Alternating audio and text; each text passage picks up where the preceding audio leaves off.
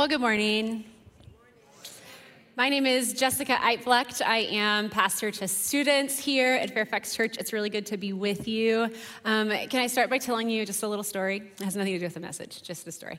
Um, so uh, this past week, um, we I had so I had a dream on Friday night. Okay, I'm going to tell you about my dream, but I need to give you some setup. So, uh, how many of you, um, the sick, the sickness has struck your household in some way? Like whatever, the cough, the RSV, the whatever it is. Okay, we have not. We are no exception. It has hit our house as well.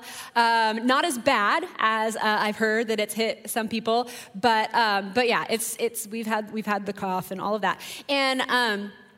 This past week, last, last Friday, my husband left the country for a week, the first time that he has done an overseas trip since before COVID.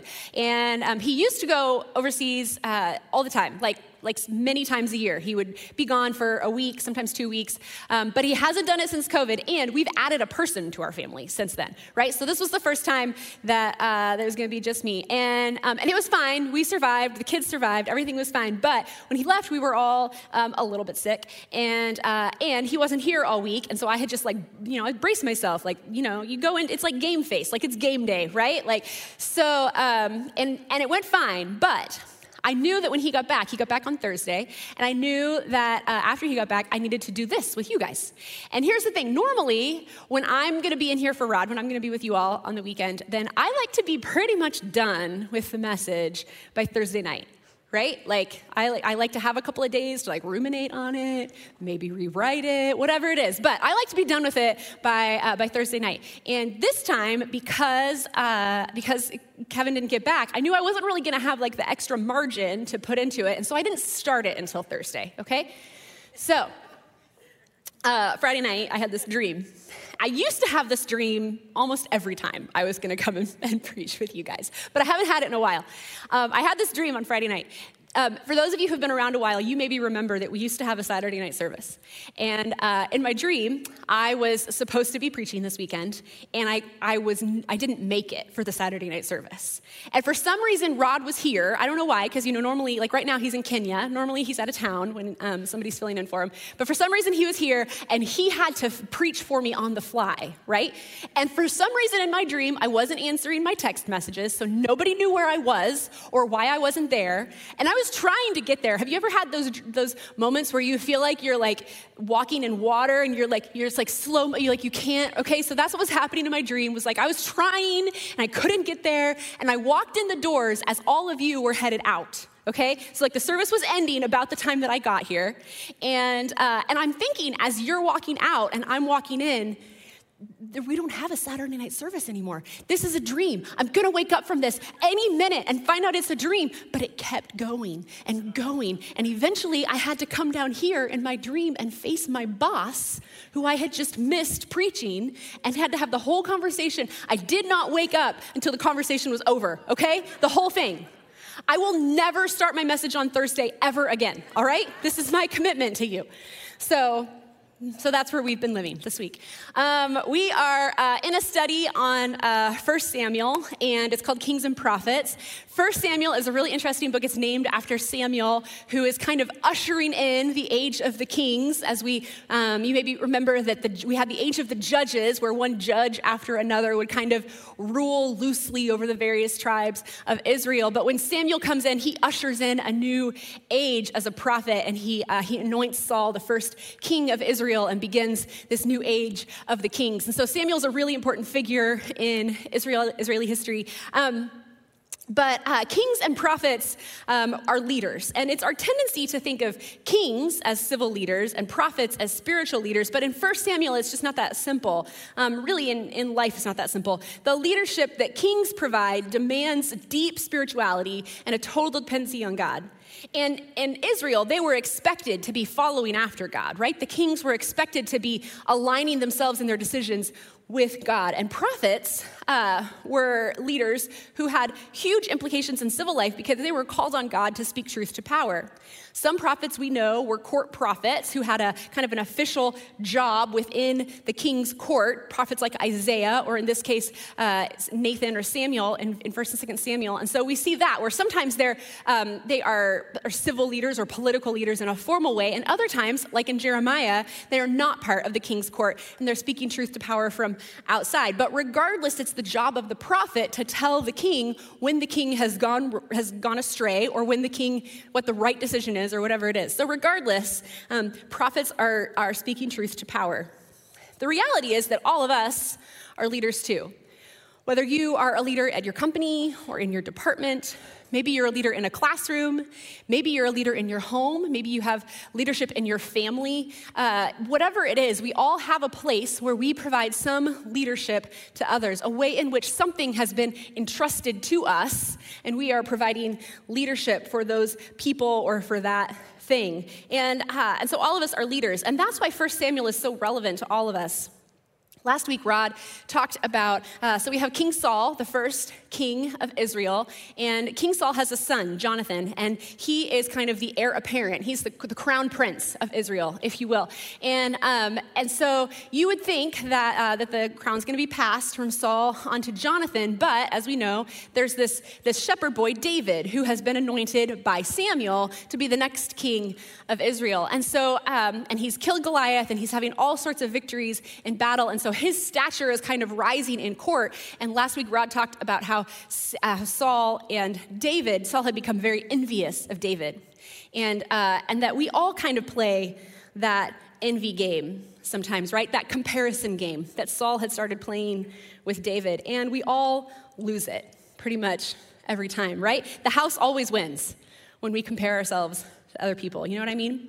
Um, and that makes, that makes Saul even more envious of David, and eventually that envy turns into this murderous rage. And that's kind of the backdrop for what we're going to talk about today, because today we're not talking nearly as much about Saul or even David. We're going to focus on Saul's son, Jonathan, and kind of this parallel thing that's happening in Jonathan's life alongside of all of this chaos that's happening in David and Saul's story. So we're going to pick up the story just after the defeat of Goliath at the hands of David in chapter 18, verse 1. And if this sounds familiar to you, that's because Rod kind of brought us just to this point uh, last week and talked a little bit about this passage last week. So it's a little bit of a review. So after David had finished talking with Saul, Jonathan became one in spirit with David, and he loved him as himself. From that day, Saul kept David with him and did not let him return home to his family. And Jonathan made a covenant with David because he loved him as himself. Jonathan took off the robe he was wearing and gave it to David, along with his tunic, and even his sword, his bow, and his belt. So, first, I'm not sure I have ever really encountered a passage with as wildly different translations as 1 Samuel 18, 1 through 4, especially some of the first part. Depending on the translation that you're reading, you can take a lot of different meanings from this part of 1 Samuel. And for good reason. The Hebrew that is here translated as became one in spirit with David is a version of the English verb to bind. So the Hebrew word is not uncommon. It's a, it's a pretty common word used in Hebrew, and uh, it can mean physically to like literally tie something to something else, to bind two things together. Or more metaphorically, it can mean uh, more, one or more people who are, not one or, it would have to be more than one, but uh, multiple people, two or more people, there we go, that are bound together for nefarious purposes for uh, like like to rob a bank type thing, right? So like think of this maybe dates me, but uh, think of like the Ocean's Eleven movies, right? Where all of these people find themselves bound together. That they are all, they're one unit, right? They all have these different skill sets that they're all required in order to rob the casino or rob the arch or whatever it is that they're doing. Like, in order to, to do that, they all have to work together. They're all necessary. They're all needed. And, like, one person can't like just drop out or the whole plan falls apart, right? And so that's that's kind of the idea that we're talking about here, um, but not like for the good of the world, right? You're doing it to rob a bank, so that's an important piece of uh, how this word usually gets used in the Bible. Except here, this is the only instance in our Bible where uh, this word is being used positively. And so translators do all sorts of verbal gymnastics to try to make it work.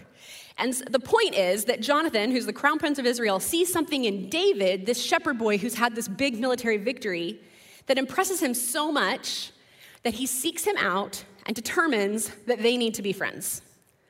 But don't make too much of the overt emotional language that you see here. While it is 1000% true that these two men became committed and loyal friends, the words that are used here, uh, the Hebrew words, the words that here are talking about um, loving one another and things like that, those are words that are really generic and common words. And in other places where we see them in kind of a diplomatic context, they are used with reference to um, two people who love one another, and so they join into a political alliance with one another right? And so, consistently, the author of Samuel wants you to know that there is a genuine friendship happening and also a political alliance that is forming, that it is both a political relationship and a genuine friendship.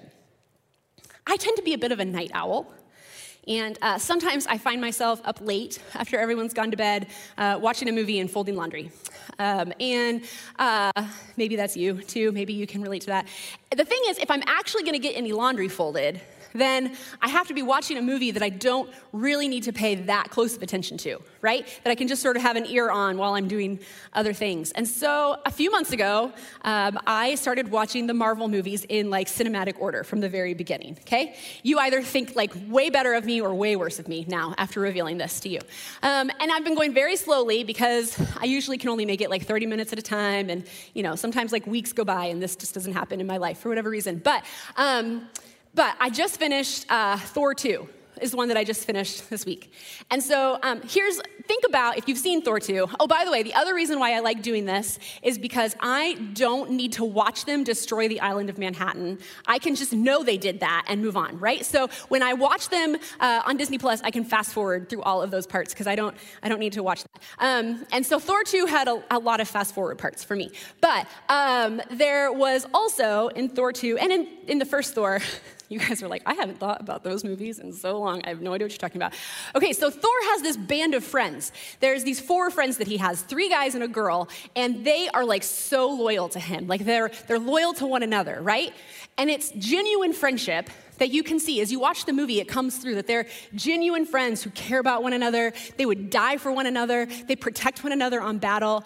But it is also this firm belief and loyalty to the kingdom of asgard which is the planet or whatever, the realm that they all are from. Okay, so when Thor makes a decision that they're not so sure about, he convinces them not just because of their loyalty to him, but because of their loyalty to Asgard that they should go into it, okay? So there's this, do you see how there's this like dual, this dual thing that's happening? That's kind of what we're getting at with David and Jonathan.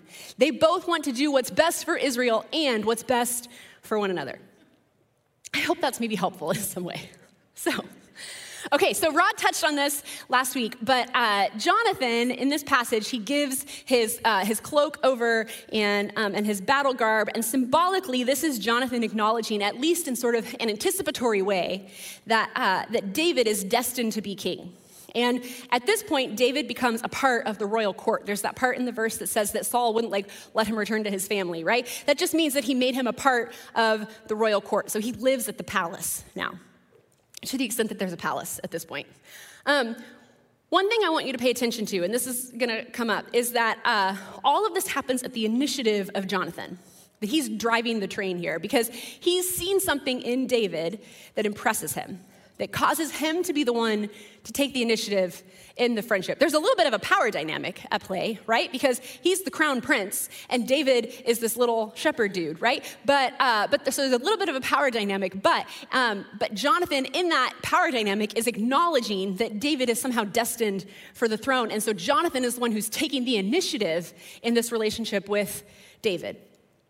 Now I don't know what it's like to try to make friends in the 10th century BCE. But I do know what it's like to try to make friends in 2022, particularly as an adult. And even more so when you live in an area like ours where people tend to come in and out uh, pretty regularly, right? People move in and they move out.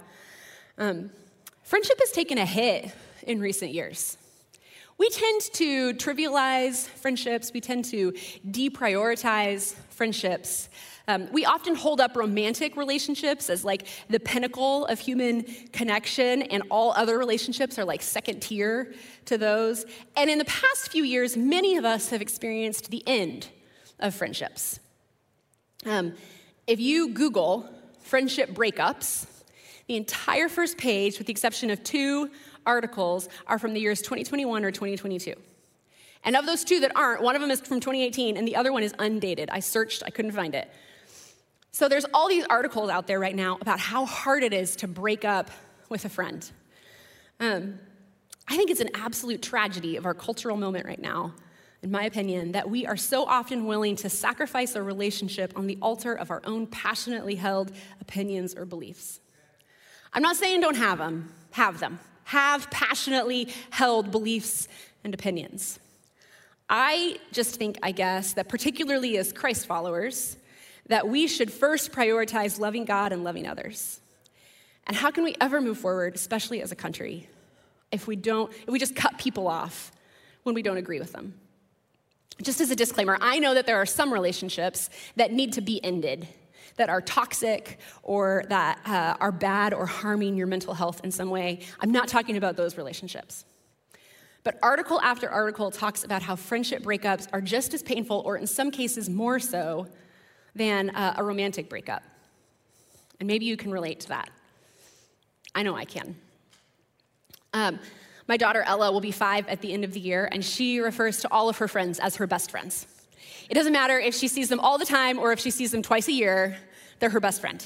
And uh, I think that's great, right? Um, when you're little, you don't have this like long list of prerequisites for uh, what you have to have in order to be friends with someone, right? Like you don't need the last 12 years of voting history to be in a friendship with someone when you're four, okay?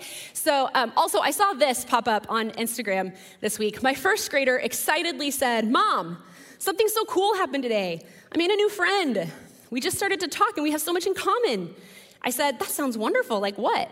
And he proudly said, "She likes to eat pasta and give hugs too." I think that's great. I think those are great prerequisites for friendship, right? Uh, and you see the caption that says, like, if only adult friendships were that easy. And I, I like relate to that. I think that's so true. So, yes, I think friendship is a complicated subject in 2022.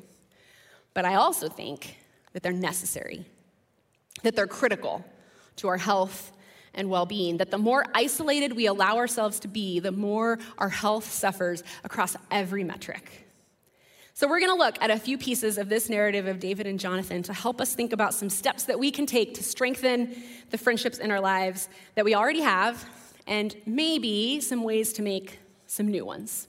And I think it's worth saying, especially with Thanksgiving in a couple of weeks and Christmas uh, next month, that as you are facing the holidays, that these, some of these, all three of these things work in uh, every relationship in your life, right? And so you might be looking at this holiday season with maybe some family members that you are nervous about, or maybe that could use some strengthening of the relationship. And I think Jonathan, in particular, has some things to help us with here also. So, first, from what we read in chapter 18, the first thing is that friends see and call out God's work in someone else's life. In those first few verses that we read, Jonathan notices and is impressed by David. I mean, everyone is because he just killed Goliath. But Jonathan takes it this step further, right? He takes the initiative to make a new friend in David. He recognizes something special in him that makes him want to know him more, makes Jonathan want to know David more, wants to be in his life.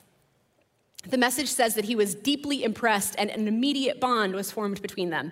He would become David's number one advocate and friend. Now, sometimes it can be really hard to take initiative. For some of you, that's terrifying. Like to send the first text or to make the first phone call to be like, hey, you wanna get coffee or have lunch sometime? Like, you would rather just shrivel up and die in your chair right now than do that. And I understand that. I do. But I think that Jonathan maybe is giving us a different way to go about this. Jonathan is saying, maybe try this. Hey, you, I really admire the way that you parent, like, all of those children that you have. Can I ask you some questions about that? Or maybe um, you handled that presentation at work so well. I thought that was great. Just that, just that. Or, um, hey, your story that you told in small group the other week, it really meant something to me. Thank you for taking the time to share it. And just seeing where the conversation goes from there. It's, I mean, it's natural. If you want to be friends with the person, I assume it's because you see something you like about them. So start by telling them what the thing is that you see, right? Start by just saying, hey, I like that about you. That's all you have to do. And it's not disingenuous if it's true, right? So that's like the first step. You see and you call out. You, God is doing something in this person's life, whatever it is, whether it's whether they're growing at work, whether they're growing in their home, whether they're growing in their faith, whatever it is, God's doing something in this person's life. All you're doing is noticing and letting them know you noticed and seeing what happens from there. Uh, but we don't just call, see and call out God's work in the lives of people that we'd maybe like to be friends with. We do it in all of our relationships.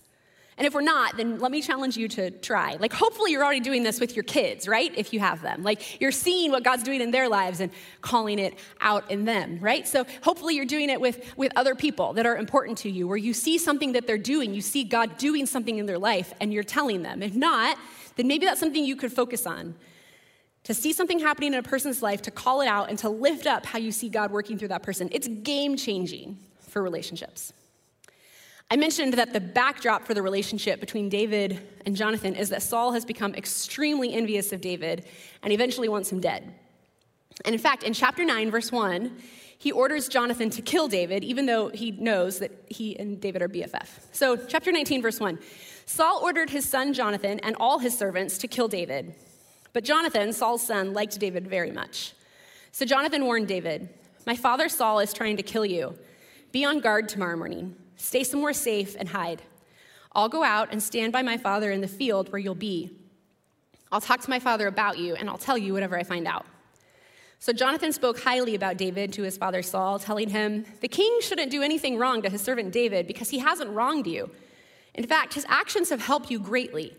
He risked his own life when he killed the Philistine, and the Lord won a great victory for all Israel. You saw it and were happy about it. Why then would you do something wrong to an innocent person by killing David for no reason? Saul listened to Jonathan and then swore, As surely as the Lord lives, David won't be executed. So Jonathan summoned David and told him everything they had talked about. Then Jonathan brought David back to Saul, and David served Saul as he had previously. So not only does Jonathan defy his father's direct order to kill David, but he goes a step further, goes to David and tells him to hide while he sorts the whole thing out. And then he goes back to his father to talk him down, and it works, at least for a little while. Literally, Jonathan promises to stand at the hand of his father as David's advocate. He intercedes both for and with David to protect him from Saul. Friends, advocate for one another and stand even when it could cost them. Jonathan advocates for David even when it could cost him defying a direct order from the king, giving the person that the king wants dead safety, and then going a step further to openly support David before the king. Jonathan has a lot to lose here, but he did it anyway. Now, I sincerely hope that you never have to risk your own life or well being to advocate for a friend. I know some of you in your line of work, you put your life at risk for someone else all the time, and we are grateful for that. But I hope that this level of extreme where somebody wants to kill somebody and you are advocating for them, I hope that this never happens to you, right? But um, maybe there are other ways that you can advocate. We all want someone to have our back when the world is falling apart. Someone to advocate on our behalf, or someone who's willing to make some sacrifices for our well being. And I hope that you have friends like that, or I hope that you find friends like that. But mostly, I hope that you are a friend like that. I hope you can be someone who supports your friends with your time and your energy and your encouragement, your effort. Sometimes doing those things inconveniences us in some way, causes us to have to rearrange some things or maybe say no to something else so that uh, we can show up for a friend. We have these neighbors, Jessica and Steve, and they have a daughter, Tamsin, who is uh, Ella's actual best friend. And um, we spend a lot of time together because the girls like to play and we're neighbors. And um, I had a couple of weeks ago what uh, calling it a, a childcare crisis feels extreme, but if you've ever had a moment where you have no one to take care of your children, then you can maybe appreciate why it feels like a crisis, okay? So the deal was, it was, um, I, uh, so we have this wonderful, wonderful nanny. She's fabulous. We adore her. I will sing her praises all day, every day. Um, and she uh, was, she's been with us since Ella was three months old. And um, she was supposed to keep the girls for me a little bit late one Friday night a couple of weeks ago. So she's supposed to be done at five, right? So this was extending the time that the girls would be with her because I needed to go officiate a wedding that was a little ways out. And Kevin had a meeting in DC that he absolutely could not skip out on, right? So, um, and this was arranged, and, and she, Busina was good to go. Like it was fine. And then something came up in Busina's life, and she could no longer keep the girls late like we needed her to. And it happened on Thursday before we needed her on Friday. So on Thursday, with like, you don't want, if you're a bride, you don't want your officiant calling you on Thursday to say, hey, I can't be at your wedding tomorrow, right? Like, that's bad. So that isn't an option. I can't just call out of the wedding, right? And, and Kevin couldn't call out of this meeting. And so we had to find somebody. And all of our, like, we have people, we have uh, people that we call in a pinch, but for various reasons, all of those people were not able to help us out in this moment. And so it was like, we had nobody. So I texted Jessica. I was like, hey, she works from home. I was like, hey, could the girls hang out at your house for a little bit um, until Kevin is able to get there? And, uh, and Jessica not only said yes, but she ended up clocking out of work early that day so that she could go pick Tamsin up at school and have her home before Ella and Ella Annalise ever got there so that it would be like a good experience for them.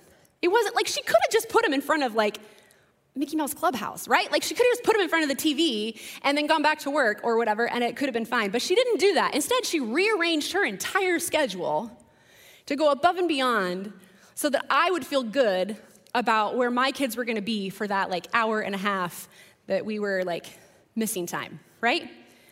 She didn't have to do that, but it was a big deal. And then we can also advocate for our friends. We can advocate for our friends to God by praying for them we can bring their needs before God and uh, with others as well. We can advocate with other people on behalf of our friends. We advocate for others anytime we publicly support them in some way or lend them our credibility or our reputation with someone else, or we speak up on their behalf or help them in some way. I think this type of thing most obviously shows up at work.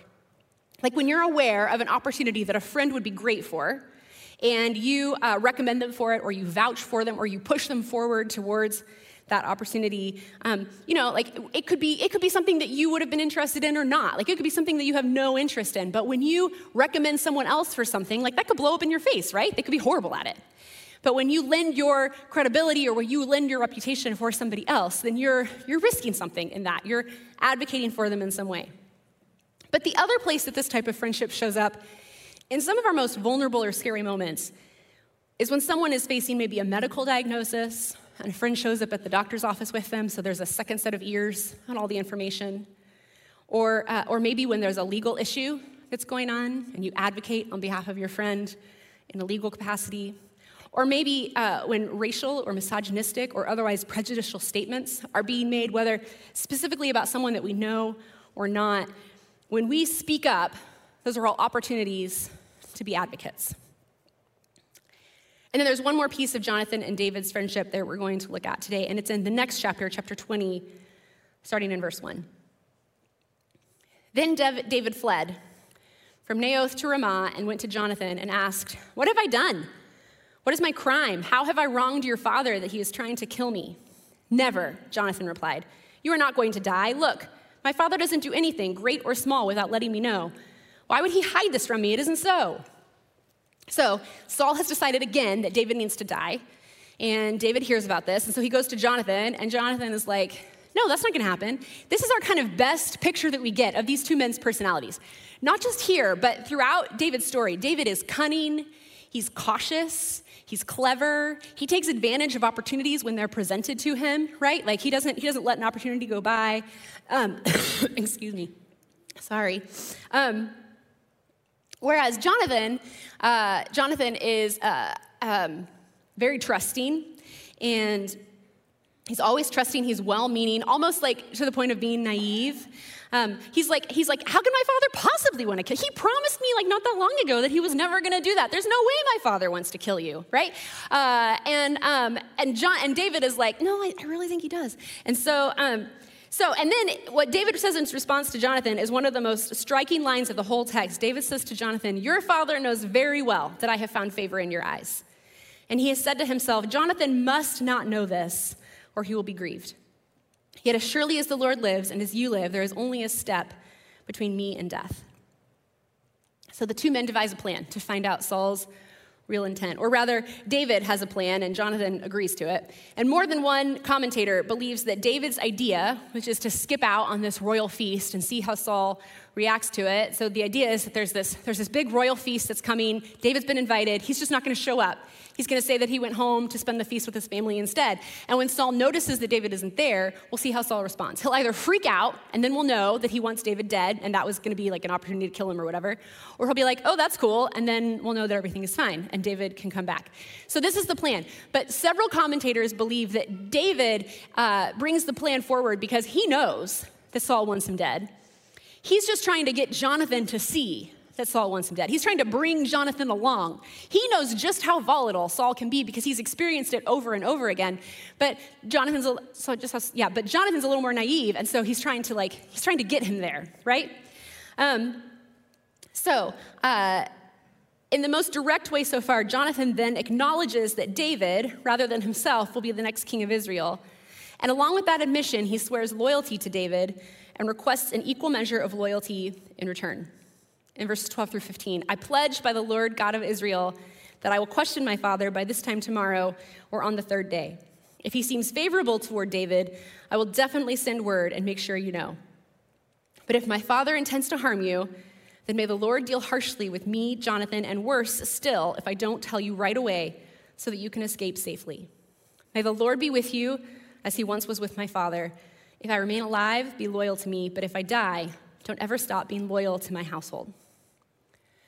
So, the third thing that I think we can learn from Jonathan in this moment is that no matter what happens, Jonathan can be trusted. David can trust Jonathan to be honest with him, to be loyal to him, to do the right thing by him, because he has in the past, but also because that's just the kind of person that Jonathan is. He's trustworthy. And it's a critical quality in friendships and relationships, right? That's not, I'm not saying anything revolutionary there. We know that. What strikes me in this passage, though, and in the one before it, is that Jonathan also trusts his father until his father demonstrates that he can't be trusted. And it's hard to trust someone new. It's even harder to trust someone, uh, sometimes, it's even harder to trust someone when you've known them for like a really long time and actually have known them in times when they were not trustworthy.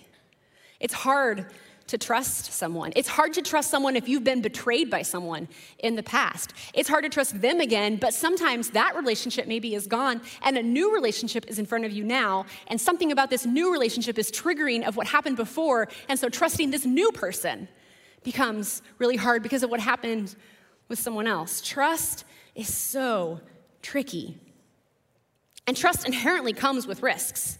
Like the person might not be worth your trust. It could happen. You could get hurt again.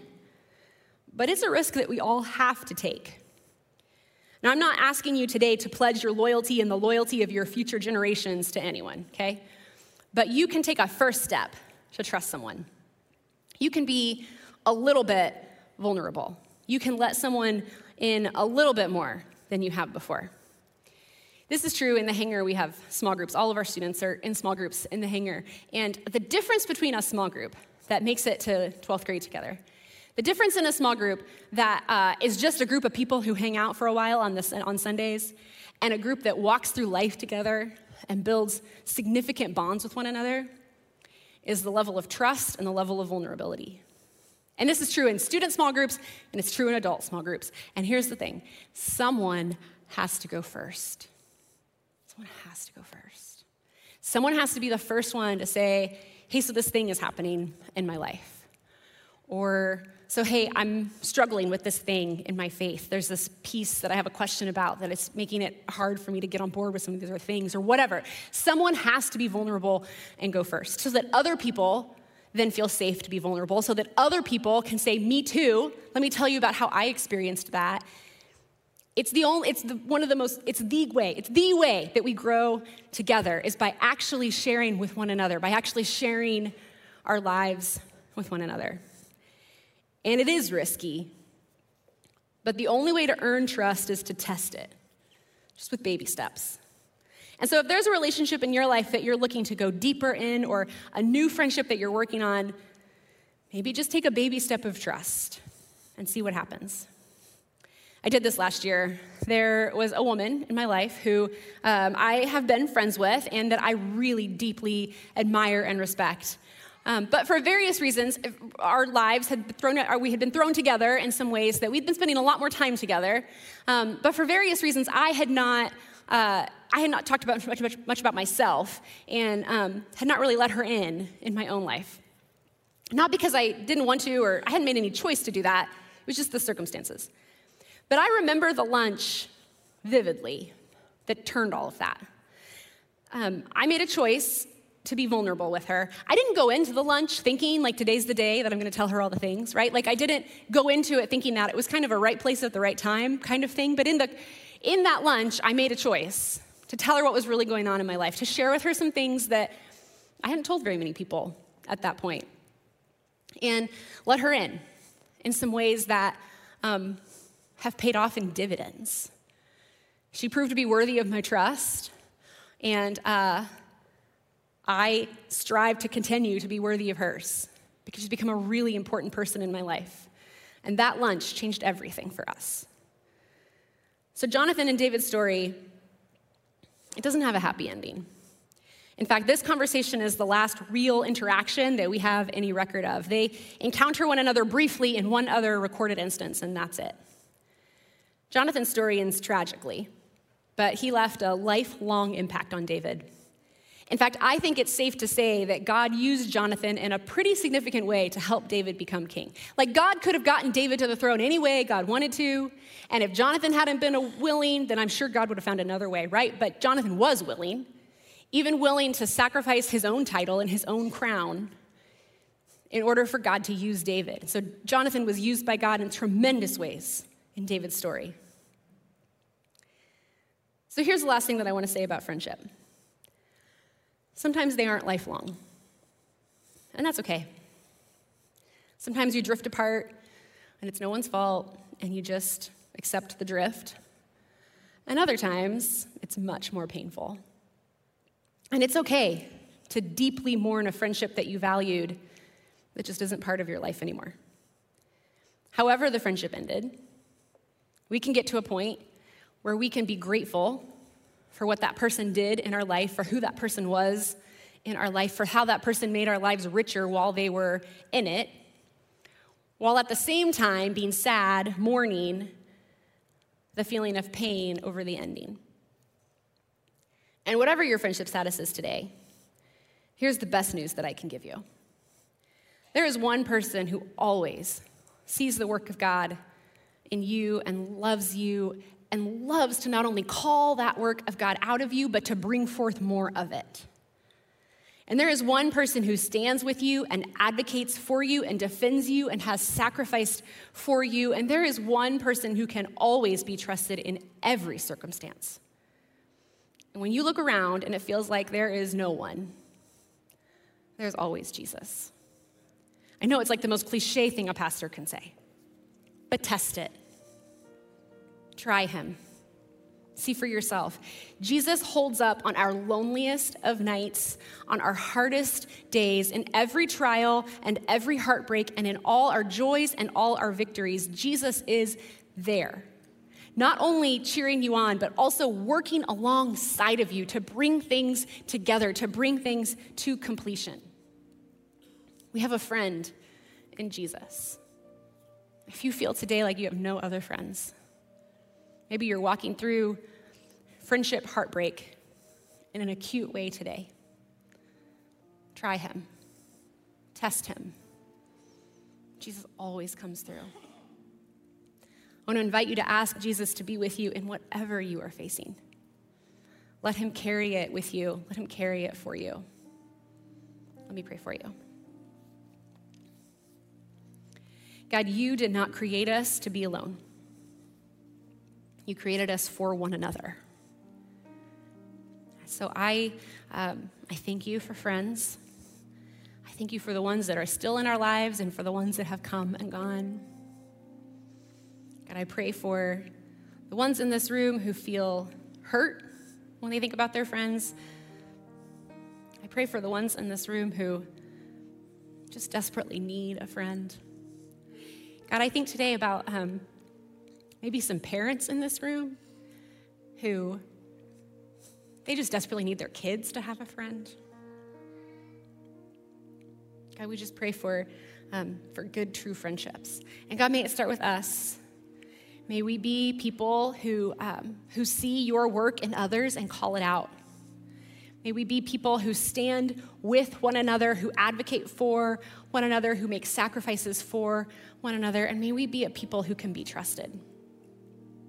May we be friends who can be trusted. God, we trust you. We thank you for being our model of friendship in all these things and more. Thank you for loving us, Jesus. We pray these things in your name. Amen.